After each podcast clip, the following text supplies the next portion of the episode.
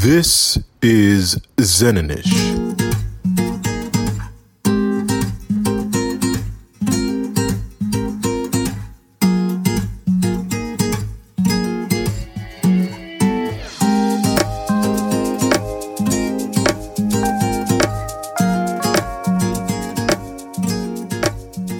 Hello, this is Dr. Kiki, and today we will be talking with Mr. Chris James. And Mr. James is a wellness coach who specializes in holistic health with an emphasis on fasting and hydration. So welcome, Mr. James. It's so great to have you. Thank you very much, Doctor. I appreciate being here.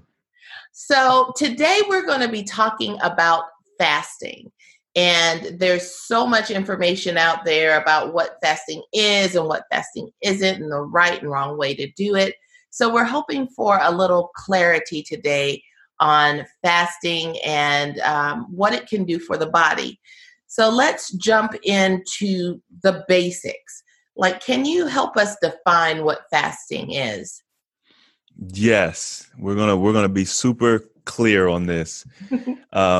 Fasting is, simply put, refraining from eating or drinking. You're not going to put anything in your mouth. That is what fasting is. Now, there's a multitude of different forms of fasting where people add water. So that's called water fasting. And then so on and so forth. As you add different things, you kind of classify it differently. But the bare bones is no food, no water. Great. And you actually touched on where I want to go next. What are the different types of fasting out there? That's a we could probably go on and on for a while. Right. With that. Some of the more popular fasts would be juice fasting, which is where you just consume juice and water. And typically these are, fruits and vegetables. Then you could do a liquid fast, which would include like soups, just anything in a liquid form. Mm-hmm. And then you've got dry fasting, which is technically like real fasting. They just call it dry because we do, water fasting nowadays is the popular thing. But dry fasting is what you would consider the traditional fast, which is no food or water. Mm-hmm. And then you've got intermittent fasting, which is very popular right now. It's really popular among fitness professionals and people teaching, about bodybuilding, mm-hmm. where you pretty much choose a block of time in your day where you're not going to consume food. So, oftentimes people choose a 16-hour window of time. That's like the most popular. Mm-hmm. And you can include the time that you sleep. So you could cheat a little bit. Right. And then the other portion of your day you can eat. So in that example, you'd have 8 hours to eat. Mm-hmm. And then you have alternate day fasting, which is how it sounds. You alternate. So you do 24-hour fasts every other day. Oh, okay. You've got one meal a day, which is OMAD. And that's pretty popular. I think it's a really good method where you just eat one meal per day. And each fast has its own kind of benefit and focus. And then there's another type of fast that I kind of came up with, me and my brother, and we call it hybrid fasting. And that's really a combination of 2 or 3 different fasting techniques that you use in tandem to help you kind of complete a prolonged fast. So you talk about the benefits, each one having different benefits. So what are some of the benefits of fasting? Well, okay, as a blanket statement, people always ask me, Chris, what I have this disease or this problem. Can fasting help with this? And my answer is almost always yes. Mm. Fasting, the power of fasting comes from allowing the body to rest and take the energy that it would typically, use towards digesting food and other processes to heal. Mm. So it helps with pretty much everything. But some of the highlights, number one would be weight loss. It is probably the healthiest, most efficient way to lose weight. You don't have to add any pills or anything extra to it. The body just has this amazing way of, detoxifying and releasing all of that excess weight. Mm-hmm. My brother, what really got us into fasting was my brother was diagnosed with prediabetes, and the doctor told him that in 3 months he needed to come back to see her because she was going to start his medication. And I thought that was crazy. I was just like, man, so you're not technically diabetic yet, even though he was showing, a lot of the symptoms. Mm-hmm. But there was no plan to stop him from becoming diabetic. It was just like, yeah, you're going to be a diabetic and this is what your medicine is going to look like. Right. Yeah. So we were able to actually completely stop that diabetic progression in his tracks. He's no longer pre-diabetic. We've reversed all of the symptoms that he was feeling. So he was dealing with, some impotency. He had sleep apnea. He had some nerve issues. I just so many different issues that he had that we were able to deal with. Mm-hmm. I've had, I don't know how specific we can get. I've had individuals with fibromyalgia report that they had been in pain every single day for 18 years. And by adopting a regular fasting regimen, and of course we coupled the fasting with dietary strategy as well. Mm-hmm. But finally, she was able to experience a pain-free life. So we've had multiple women in our group who were infertile. The doctors told them that they can't have children, or her and her partner had been trying to have children for 3 years, 10 years. Even my sister was told that she was infertile. And all of these women have reported either becoming pregnant or being able to conceive. Mm. So the sky's the limit, it seems like. It's probably an easier question to ask what fasting doesn't help with. Right. Yeah. Yeah. And, I will say that I am a fan of fasting. I've been doing it for many years now. And I also do what is called extended fasting. And the clarity I have after 7 days, 10 days, I've heard it referred to a lot as brain fog.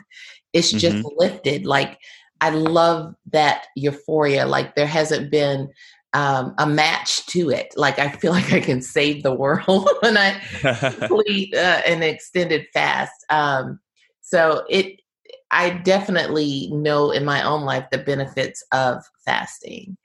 I want to ask this because I see the question a lot in your group, A Healthy Alternative, and just in fasting groups and talks in general. So people ask, will this break my fast? Will that break my fast? What are some common things that people ask about breaking? Will it break a fast? And is it a yes or no on those? Common thing. That question is one of them questions where, I've had people ask, will drinking, alcohol break their fast? So it's hard to know when people are being serious, right? But, some of the valid questions are taking vitamins, can you take vitamins on the fast? Will that affect the fast? Mm-hmm. Can I drink carbonated water? That's a pretty popular one. Mm-hmm. People tend to want to, drink carbonated water, or can I put lemon in my water? Yes. I just recently was asked, can I put chia seeds in my water? Can I have tea during my fast? A lot of people actually assume that they can just have coffee or whatever else on their fast. Some people ask, I've I've had people ask me, can they chew gum? Mm-hmm. And Another one I actually got a lot, and I actually recently got it, was, can I brush my teeth on my fast? Mm. You know, so I get a wide variety of questions about, you know, what you can have on your fast, what you can't have. There's so many people disseminating information, and it gets very confusing, and people don't know who to trust, who's correct. Right. So I'll do my best to be clear and kind of blunt with this. Mm-hmm. What you're allowed to have on your fast is going to be determined by the type of fast you're doing.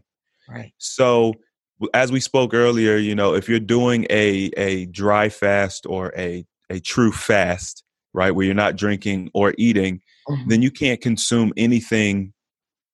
You know, you can't consume anything. Okay. That will break your fast. If you are doing a water fast, then you don't drink anything, or you don't add anything to your water. You don't have herbs or tea or coffee. You just drink water, because that's a water fast. And that's right. Right? Now, if you're doing a liquid fast, and this is the reason why I made the distinction between a water and a liquid fast, then you could do coffee, and you could do tea, and you could do broths. You know, there's a wide variety of things that you could take in a liquid form. Right. And once again, you know, there's varying levels of benefits. So, you know, just to kind of give you maybe a frame of reference, mm-hmm. if let's say your goal was weight loss, because I know that's like one of the most popular topics. Mm-hmm. If you were doing a dry fast, you could experience weight loss ranging from 3 to 4 pounds a day on average. It's really, really powerful for weight loss. Mm-hmm. Now, if you were to do a water fast, that average goes from 3 to 4 pounds down to 1 to 2 pounds, depending on the duration of the fast. Right. Okay. If you were to do a juice fast, then that goes down from, you know, 2 to 3 pounds a day, or 1 to 2 pounds a day, down to 0.5 pound to 1 pound a day. Mm-hmm. And so you could see the more you add to your fast, the less effective it is. Exactly. And that's across the board. So if you're looking to, you know, reverse some disease, or, you know, whether it's mental clarity, whatever it is, everything is going to kind of be reduced by whatever you consume, because the power of fasting, the benefit comes from allowing the digestive system to rest.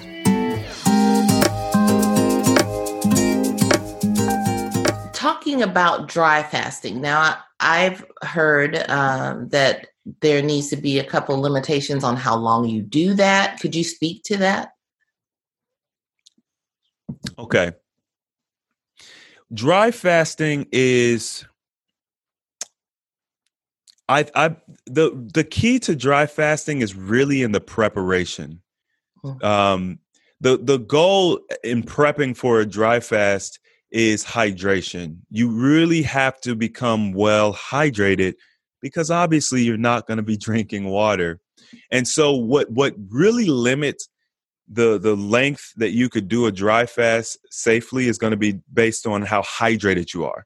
Mm-hmm. And part of the reason why my emphasis is on hydration is because oftentimes we think drinking water equals hydration, and that's just simply not true.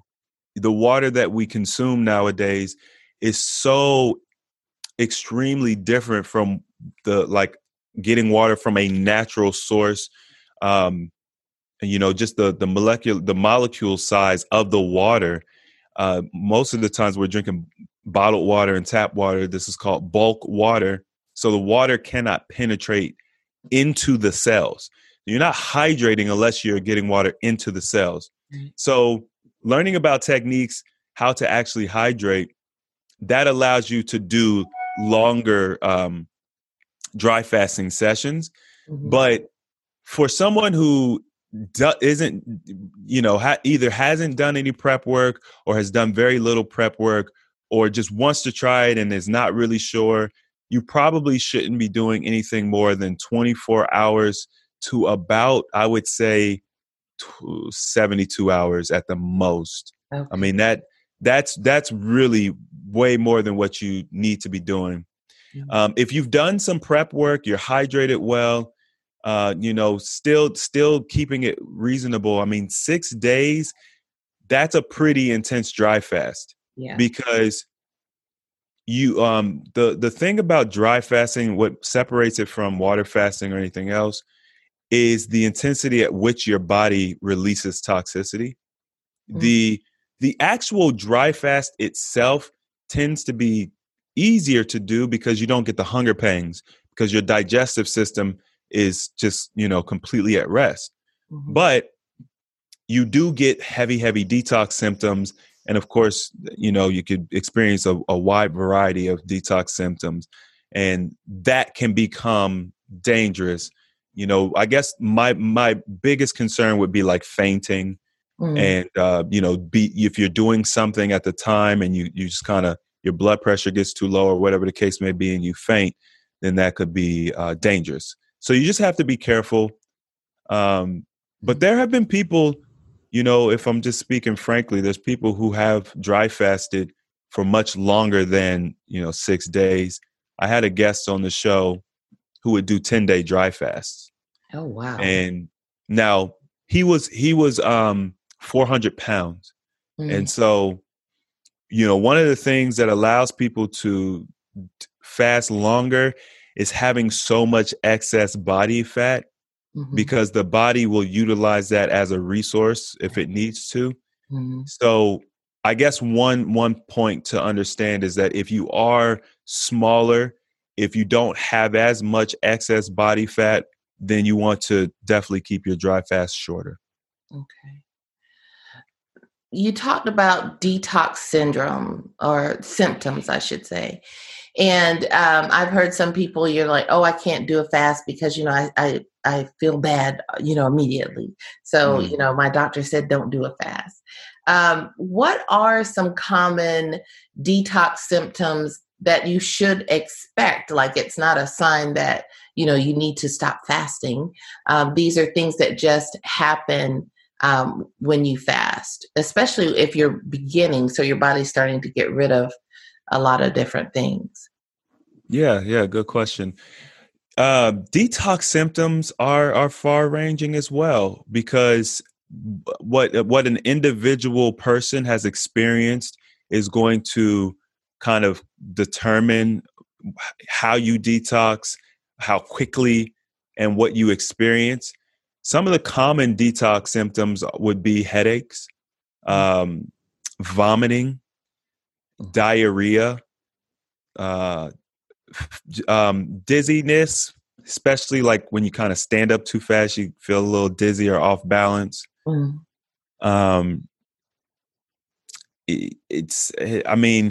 Depending on the individual, and I don't want to scare anybody, but this does happen.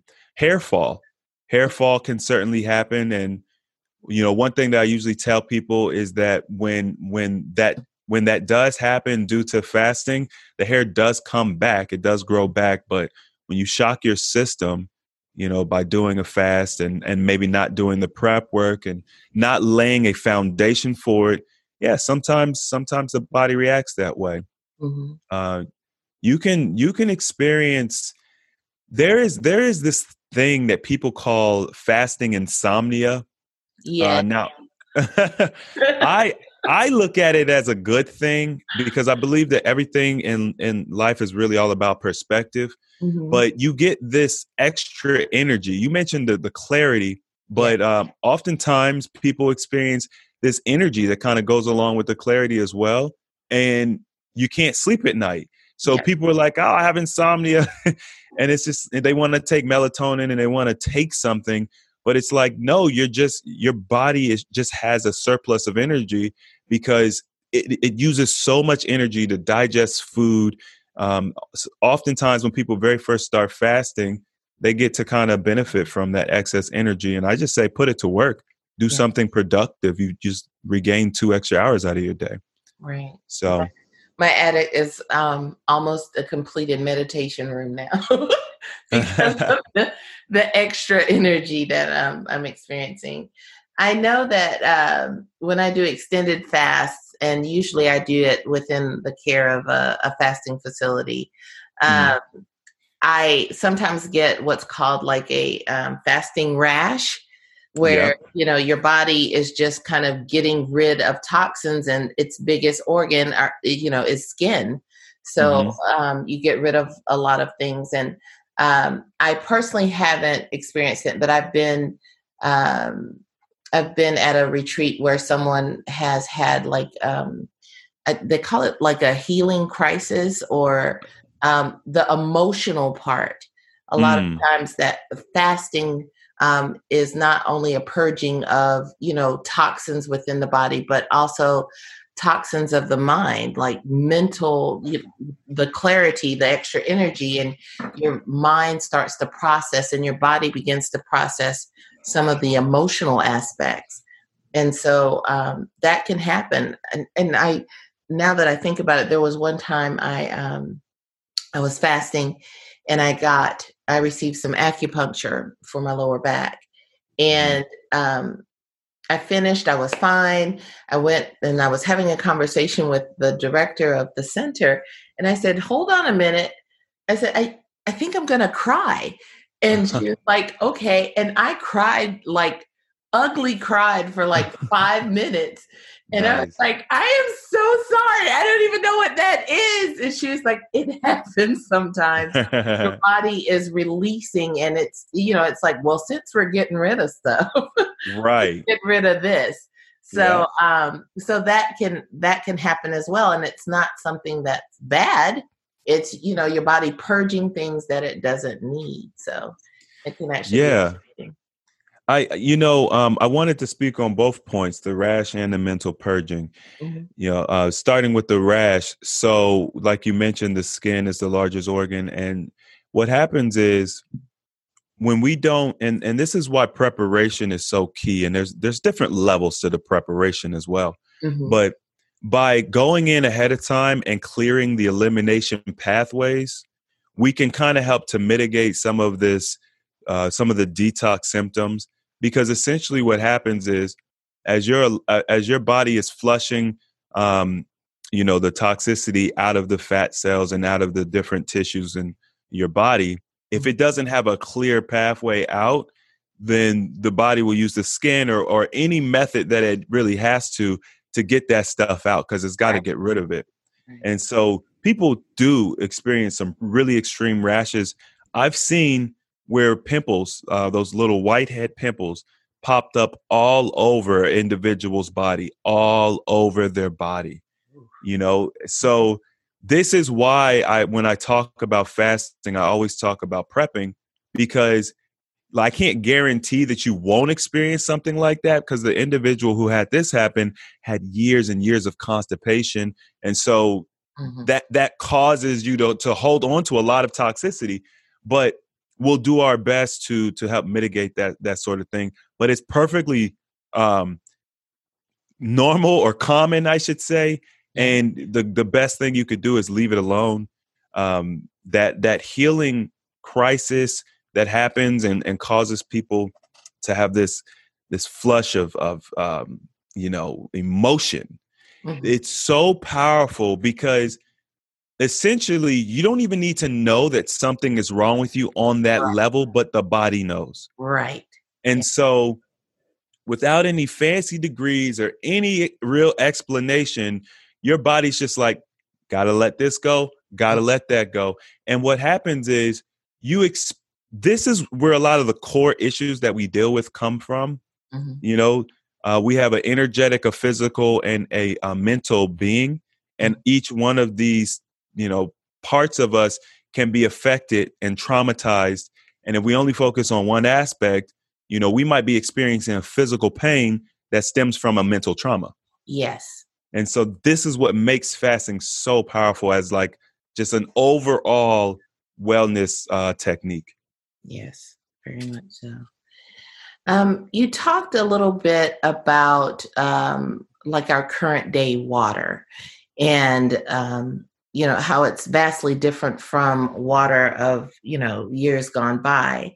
So Can we talk a little bit about that? Like, if I'm going to embark on a water fast, are there waters that I should steer clear of? And are there waters that kind of stick out in your mind as superior or better waters to ingest? Okay. All right. This is a big topic. So a couple of really simple kind of rules of thumb when it comes to water. If it comes in plastic, you don't want to be drinking it. I don't care if it's BPA free. I don't care if it's food grade plastic. I don't care what level the plastic is. You don't want to be drinking anything out of, a container that is, you don't know what's in the plastic. Mm. We're taught that, if you purchase a candy bar or some bread or whatever, a product from the store, it has an ingredient list on it. And all of the ingredients that's on the list is what's in that product. Mm-hmm. Well, it's the same thing for plastic or, anything else. You're being told what's in it, but you don't actually know what's in it. Mm-hmm. You don't know how synergistically these different components that make up this product could potentially affect you. You just don't know. So you don't want anything to have the ability to leach into the water. So that's just like a good rule of thumb. Something non-porous like glass, something inert like clay, mm-hmm. or organic like a skin. These are things that you could drink out of and feel okay about. But even sometimes, glass is made with lead. It's just, it just depends. So you got to be very careful. But when one of the pitfalls that I fell into was the alkaline water. Mm. It's super popular right now. Yes. Everybody's talking about it. There's devices and there's all ways to manufacture it. But what they don't tell you is there's a difference between, a naturally occurring higher pH water, mm-hmm. and the store-bought alkaline water. So oftentimes what they're doing is they are chemically alkalizing the water. Oh. So now you have chemicals, you have additional chemicals in the water that are raising the pH. It's like, bleach is what, like 12 or 14 pH or whatever the case may be. Mm-hmm. Does that mean it's good to drink? No, we know that's not good to drink. Right. So if I put a little bleach in your water to raise the pH of the water, is that better water? No.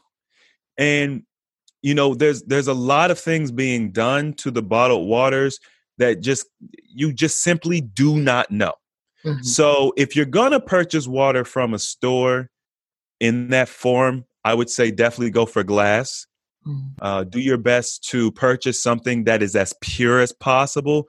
So my recommendation is distilled, because there's nothing in the water by your definition. If it's distilled, there's nothing in the water.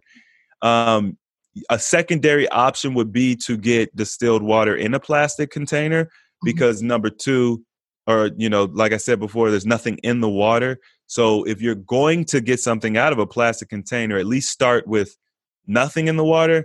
Mm-hmm. You know what I mean? It's mm-hmm. water's kind of like a sponge. It's mm-hmm. like if you fill a sponge up with all sorts of whatever bad stuff, it's gonna hold on to it, and then when the person comes to drink it or wrings that sponge out, all that stuff gets left, right?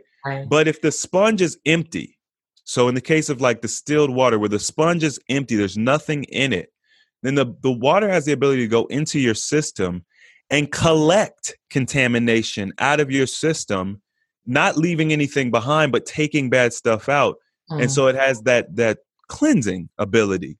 That makes sense. Mm-hmm. So the best way to get your water, in my opinion, is to manufacture it at home, which sounds like a lot of work, but it's not. And then once you get everything kind of in order, it's really simple.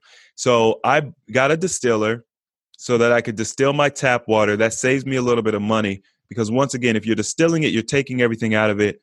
Reverse osmosis is also good. It takes out mostly everything. Mm-hmm. And then from that point, I will typically run my water through a water structuring device. This device literally just mimics water tumbling down a mountain or in a river.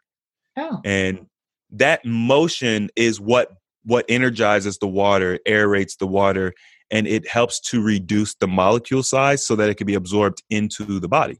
Hmm. Then I put the water in a clear glass jar and I set it out in the sun, and I let the sun energize the water, furthering that process of, you know, reducing the molecular structure of the water and also adding all of that good energy from the sun. Mm-hmm. The beautiful thing about water is it has nearly an infinite capacity for storage. So there's this idea or theory that water has memory. And it's called water memory. Mm-hmm. And essentially water is a crystalline structure. So it has the ability to absorb information. And this is vibration and frequency. Mm-hmm. And so anything that the water comes in contact with, it remembers it. And so by taking it through this process, you're able to essentially reformat the water or erase all of the memory, whatever is on it. And that includes, drugs and medications and, all kinds of stuff that we find in our tap water, rocket fuel. I mean, all kinds of crazy stuff. Mm-hmm. And then the sun further breaks down any inorganic materials or compounds, and it releases it and allows you to experience water in a form that most of us haven't. We don't do this. We don't drink our water from a natural body, so we don't get to experience this. And it is transformative. It really is. The very first time I took my water through this process, I was on a long fast, so my taste buds were very sensitive. And I was able to taste a faint sweetness in my water. It blew my mind. Cool. So that's the process I take my water through. It may sound extreme. It may sound like this guy's crazy, but at the end of the day, hydration or dehydration, the lack of hydration is one of the core issues that causes so much disease in the body. Right. I've been able to help people who had chronic headaches, were so jacked up that they couldn't go out in the sunlight because it would make them nauseous and, dizzy and all this. Mm-hmm. And we just put them on distilled water for, 30 days, not even a fast. We just removed all the other liquids, put them on distilled water. And they cleared up that issue that they had been dealing with for 10 years. Mm-hmm. So that's powerful. Water's important. Yeah. So these mechanisms for purifying the water, excuse me, did you get these like on Amazon? Like where could they get these devices? Okay. So the distiller, I did get off Amazon. They're really popular. You can find them. I think you can even pick them up at the local department stores. But one thing I will say is I did go through a couple different devices because they're not all created equally. Right. So what I found was you typically are going to need to buy a device that you want it to distill the water slowly. So some of them will claim to distill water in like 4 hours or 4.5 hours. You really want it to be distilling the water, maybe 5.5, 6 hours. Mm-hmm. And the reason for that is the contaminants in your water, as it's distilled, it's going to release the steam, and then the steam is collected into a jar. If the distiller distills it too fast, or if the distiller runs dry by the end of the process, all of the contamination will start to burn, and then it'll enter into your water as well. So you'll tell that it's not doing a good job because it will taste funny. Distilled water should taste very pure, very clean. Mm-hmm. Shouldn't really have any, kind of specific taste to it. But, I got mine off Amazon. It's a Mega Home distiller. I think it was a couple $100. Now you could spend more and get a better, because mine is certainly not the highest quality. You could get a better. You get the in-house distillers that are designed to distill for the entire house. There's many different options, but I would just say spend a little extra now. You'll save that money because, you know, you spend, you know, 30 cents to $1 on a bottle of water, depending on how you buy it. So you'll end up saving that. The water structuring devices, I actually, I became affiliated with a company called the Wellness Enterprise that is a hub for several different types of water structuring devices. And so you can get the actual devices from my website, ahealthyalternative.org, in the shop area. Mm-hmm. I do have a few of those devices there, the ones that I personally use and kind of promote. Mm-hmm. But you can also find those on Amazon and different places, you know, that they have them available. But once again, all these devices are not created equal. So I have my recommendations for a reason. I've spent a lot of money researching this stuff, and the ones I use are the ones that I know have worked.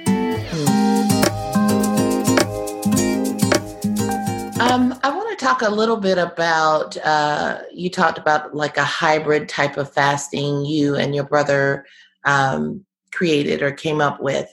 Could you talk about that particular process?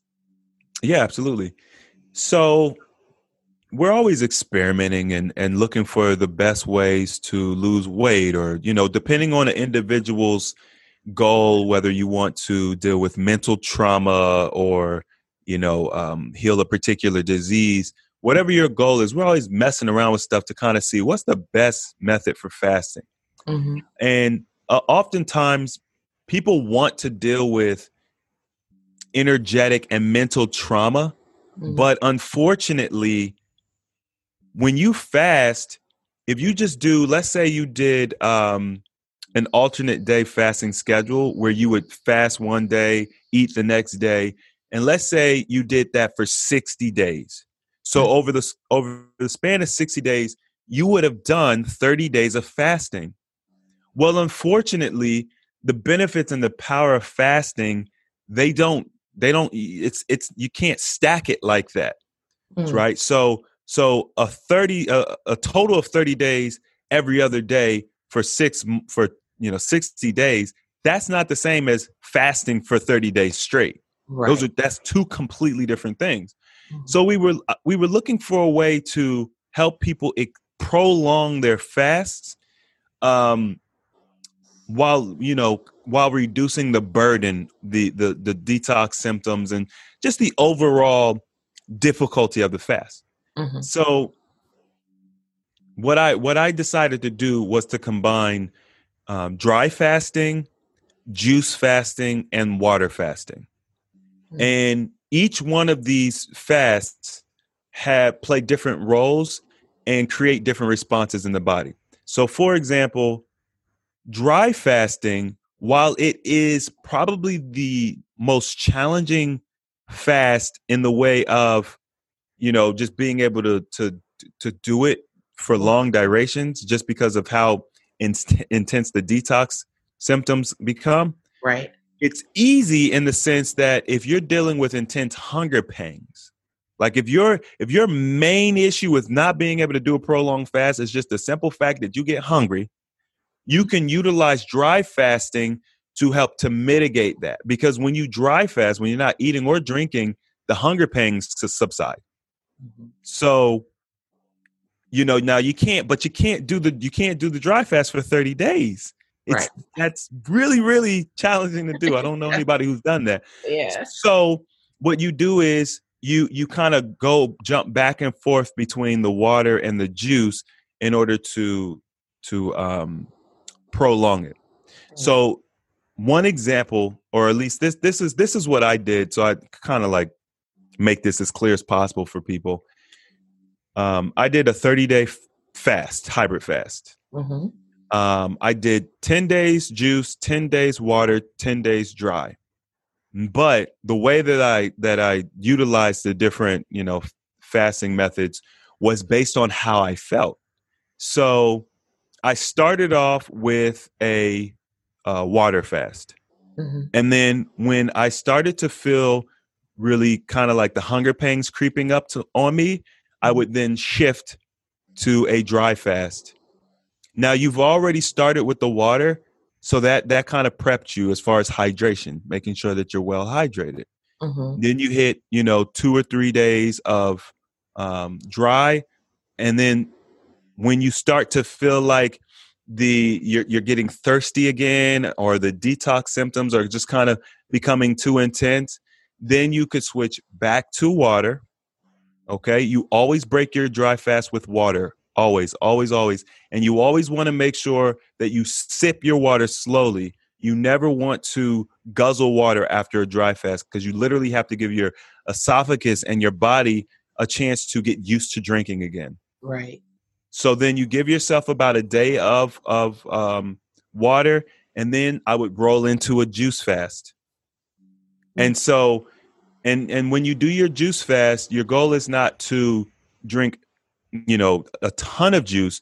Really what you're doing during the hybrid fast is you're supplementing with juice.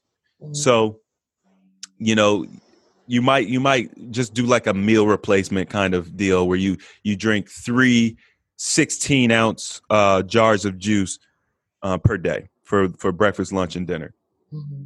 And so it just depends. If you get to a place you're doing your water and you're feeling kind of dizzy or faint, or maybe you just have a strenuous job and, maybe you got a big project and you need to be more alert, then you switch to juice. Mm-hmm. And so it's really understanding the benefits of each fast and how to kind of chain them together. But it makes doing a 30-day fast very, very easy. And so you get the benefits of each of these fasts and you get to prolong it. Mm.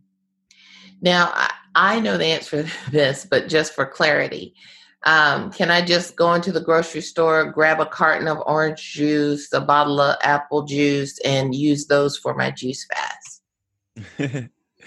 No, and I'm surprised that I've actually just been saying juice. So usually I make sure to say fresh squeezed juice because people were telling me that they were fasting with Tropicana and Simply Lemon.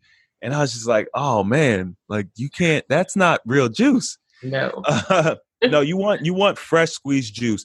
And the reason why is because, okay, so we talked about, getting the water, the molecular size, the molecule size of the water. You want to get it down. You want to get it small so it can be absorbed into the cells. But plant life already has this cellular water in it. Mm-hmm. So it's kind of like a shortcut. You hydrate really, really well off of plant fluid, water, juice, or whatever you might squeeze from a plant. And so that helps tremendously with the hydration.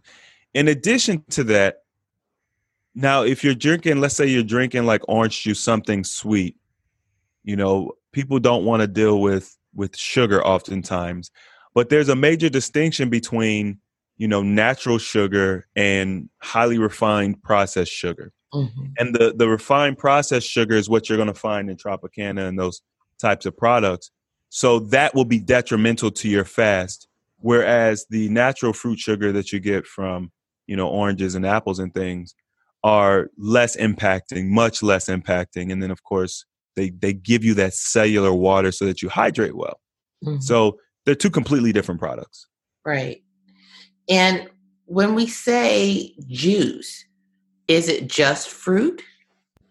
Okay. So let's clarify, because I use fruit in the way that it should be used, not what we're necessarily used to. Mm-hmm. So there's a lot of confusion about what a fruit is. Mm-hmm. And I think that's due to, our culinary arts and just marketing and things like that. But I define a fruit as the plant, the ovaries of a plant. Mm-hmm. So if you take a grapevine, for example, the ovaries of the plant would be the grapes, right? And the ovaries are always going to have seeds in them. And then anything else would be considered a vegetable. So the leaves, the stems, the roots, you know what I mean? Pretty much everything else is considered a vegetable, and then the ovaries of a plant. So what that means is tomatoes are fruit, avocados are fruit, cucumbers are fruit, eggplants are fruit, so on and so forth. Mm-hmm. And so you do not have to juice apples, oranges, peaches, pears. You could juice cucumbers and, you celery. Could do celery. Celery is, it's very popular. A couple years ago, one of my members told me that all the celery was sold out in her local grocery store because someone had been promoting a celery juice cleanse or whatever. But yeah, you could juice. I mean, you could even juice leaves and things. The thing about juicing leaves is that the yield is so low on a leaf, so you have to buy so much of it. But you could certainly do. I mean, people juice ginger. They juice. You could juice. Yeah, I grow my own wheatgrass, and the seed is cheap and it's abundant. Now, like you said, you get low juice yield, but right. It's pretty easy to grow. And when you mix it with other, fruits, then you're fine as far as making your juice. Exactly. Yeah. So now you mentioned a healthy alternative. And do you also do like private consultations, or you just do presentations? How does that work? Yeah, it's funny because I'm kind of developing different services and things as we go along based on the need. Mm-hmm. So I do offer 101 consultations. Mm-hmm. The consultations are not to be confused with coaching. I know there's a need for coaching, so I'm going to be developing a coaching program soon. But for right now, I offer consultations where you can, speak to me for, 30 minutes, an hour, whatever the case may be. And we could talk about, identifying the core issues, whether they're dietary, lifestyle, et cetera, and then how to address those issues. We talk about dietary strategies, fasting strategies. And then because of how I like to learn, I do my best to explain in depth everything that I'm telling an individual to do so they understand why they're doing it. Mm-hmm. I tend to find that that's much better for people to digest. I don't want to just tell you, hey, you should be drinking, do all this stuff to your water and drink a gallon a day. And people are like, what? That sounds like a lot. I don't need to do that. I'll just go do this over here. Mm-hmm. So, yeah, we get to do that one-on-one. And then I have an academy, mm-hmm. which, is kind of like it's kind of like a social media platform. Mm-hmm. So we have a whole community there. And what I've done is developed courses where I elaborate more on preparation, different techniques. And then we also talk about, outside of just fasting and dietary strategy, we talk about other healing modalities that I have found that I believe are very beneficial. And we talk a lot about water on there too, mm-hmm. really learning how important water is, because it's like, the earth is 75% water, the body is 75 to 99% water, depending on how you look at it. And we start our life in amniotic fluid, which is like 90-95% water. And so nature is telling us that water is very important. So I like to emphasize that, during my teaching process. Awesome. And so if someone wants to learn more about fasting and about alternative healthy ways of living, what are some ways that you offer? I know that you do the consultation, and then there's a Facebook group. Yeah. So I've got quite a few platforms. You can pretty much find me anywhere. So we have YouTube, which is one of our premier platforms. It's called A Healthy Alternative. I've got over 200 videos on there, and I have playlists where, I've got playlists where you can kind of focus on different aspects of my information, whatever it is that kind of resonates with you. Mm-hmm. Then I've got the website, ahealthyalternative.org, where it's kind of like a hub where you can access many of my other platforms through there. You can also access the Academy through there, through my courses tab. You could also go to the Academy directly by going to AHAfastingAcademy.com.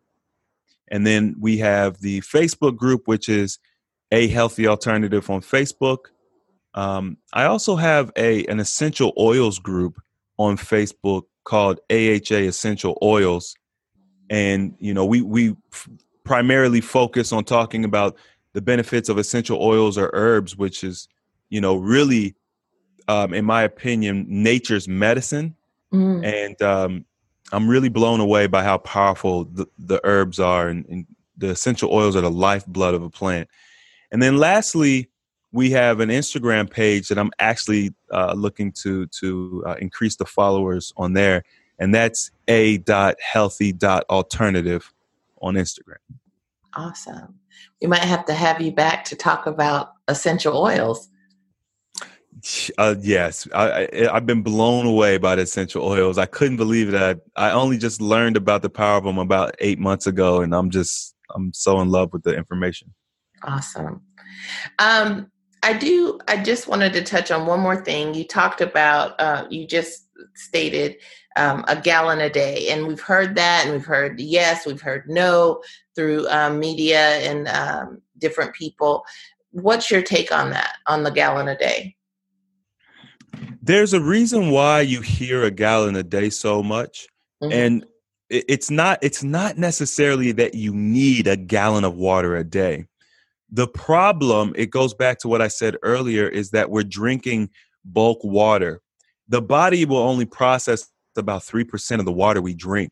That's why you could drink a gallon of water a day and still be dehydrated. So I think the reason that people promote a gallon of water a day is because the more volume you're taking in, that percentage equates to more hydration. So if you're hydrating efficiently, you don't have to drink as much.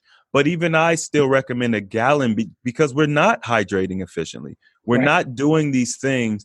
And you consider your audience. You're speaking to a large group of people from various backgrounds and you know, different resources. So, you know, the gallon of water a day has been proven to be very beneficial to individuals, whether you're drinking distilled water or filtered water. Although we still do recommend the distilled water, it's been the most kind of potent or powerful.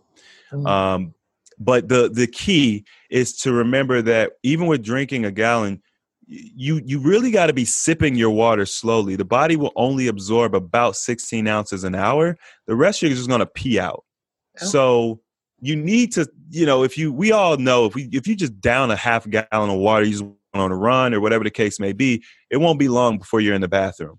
Right. If you take your time, you know, the first thing in the morning, you have yourself maybe 16 ounces to get going, because we lose so much water in our breath at night.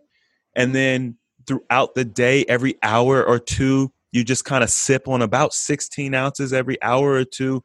You'll get the gallon in really, really easy. It won't be difficult. You won't have to go to the bathroom as much, which is indicates that you are actually absorbing that water. Mm-hmm. And so it's not a hassle. And what I found is after you're consistent with this process, you do get to a point where you are well hydrated and you don't require nearly as much water. And then you can kind of go based off of, you know, how you feel. So, yeah. And like you said, there's a difference between hydrating with water straight off the shelf and water that's gone through the process that you do with your water. Yeah, they're two completely different products. Mm-hmm. I mean, yeah, it'd be like comparing tea and coffee. You know, there's two completely different products. We think water is water. All water is created equal. For those who think that all water is created equal, because I have friends who kind of will argue with me about this. Get a distiller. Most places will allow you a 30-day money-back guarantee or something like that. Get you a distiller and test for yourself, and put your tap water in the distiller And then at the bottom of this distiller, look at what you have left over and tell me if that's not the most disgusting thing. You end up with this water that smells putrid. It looks like orange or like, I don't know, like an orangish reddish color. And then what you'll find is after you've run your distiller several times, you'll find that it starts to create a calcium buildup in the bottom of the distiller. And these are just all indicators of what's in the water that we're drinking every single day. This is also why you could take a shower and feel dried out. You know, that whole idea of hard water, that's not just something. Like that's real. Like that there's something wrong with your water. There's something in there that doesn't belong in there. Calcium and different minerals are causing you to feel dried out. It also clogs up your plumbing, and you'll find the lime and rust building up in your toilet and all of this stuff we have to pay attention to. This is all in your water. You're then drinking that. And then what do you think is happening in your body? The same way that the rust builds up on the toilet or the, you know, lime builds up or the scale builds up or whatever the case may be, that happens in your body. Your body's elimination pathways are clogged and then disease starts to set in. So, yeah. All right. Well, this has been a very informative talk, and I appreciate you taking the time to share this knowledge with us. Absolutely. It's been my pleasure. All right. Well, thank you again, and hopefully we'll see you again to talk about some oils. Hey, I'm available. All right. Take care. Bye. Zeninish copyrighted podcast and website represent the opinions of Dr. Lakeisha Hudson, Dr. Kiki, Zeninish Incorporated, and/or her guests. The content here should not be taken as medical, psychological, or any other advice. The content here is for informational purposes only. Please consult your healthcare professional for any medical, mental, or health concerns. Views and opinions expressed in the podcast and website are Dr. Hudson's and/or her guests and do not represent that of their places of work. While we make every effort to ensure that the information we are sharing is accurate, we welcome any comments, suggestions, or correction of errors. All people and places mentioned in the podcast have been changed to protect confidentiality. This podcast or website should not be used in any legal capacity whatsoever. No guarantee is given regarding the accuracy of any statements or opinions made on the podcast or website. In no way does listening, reading, emailing, or interacting on social media with our content establish a doctor-patient relationship. If you find any errors in any of the content of the podcast or blogs, please send an email to 423.4.dr.kiki@gmail.com.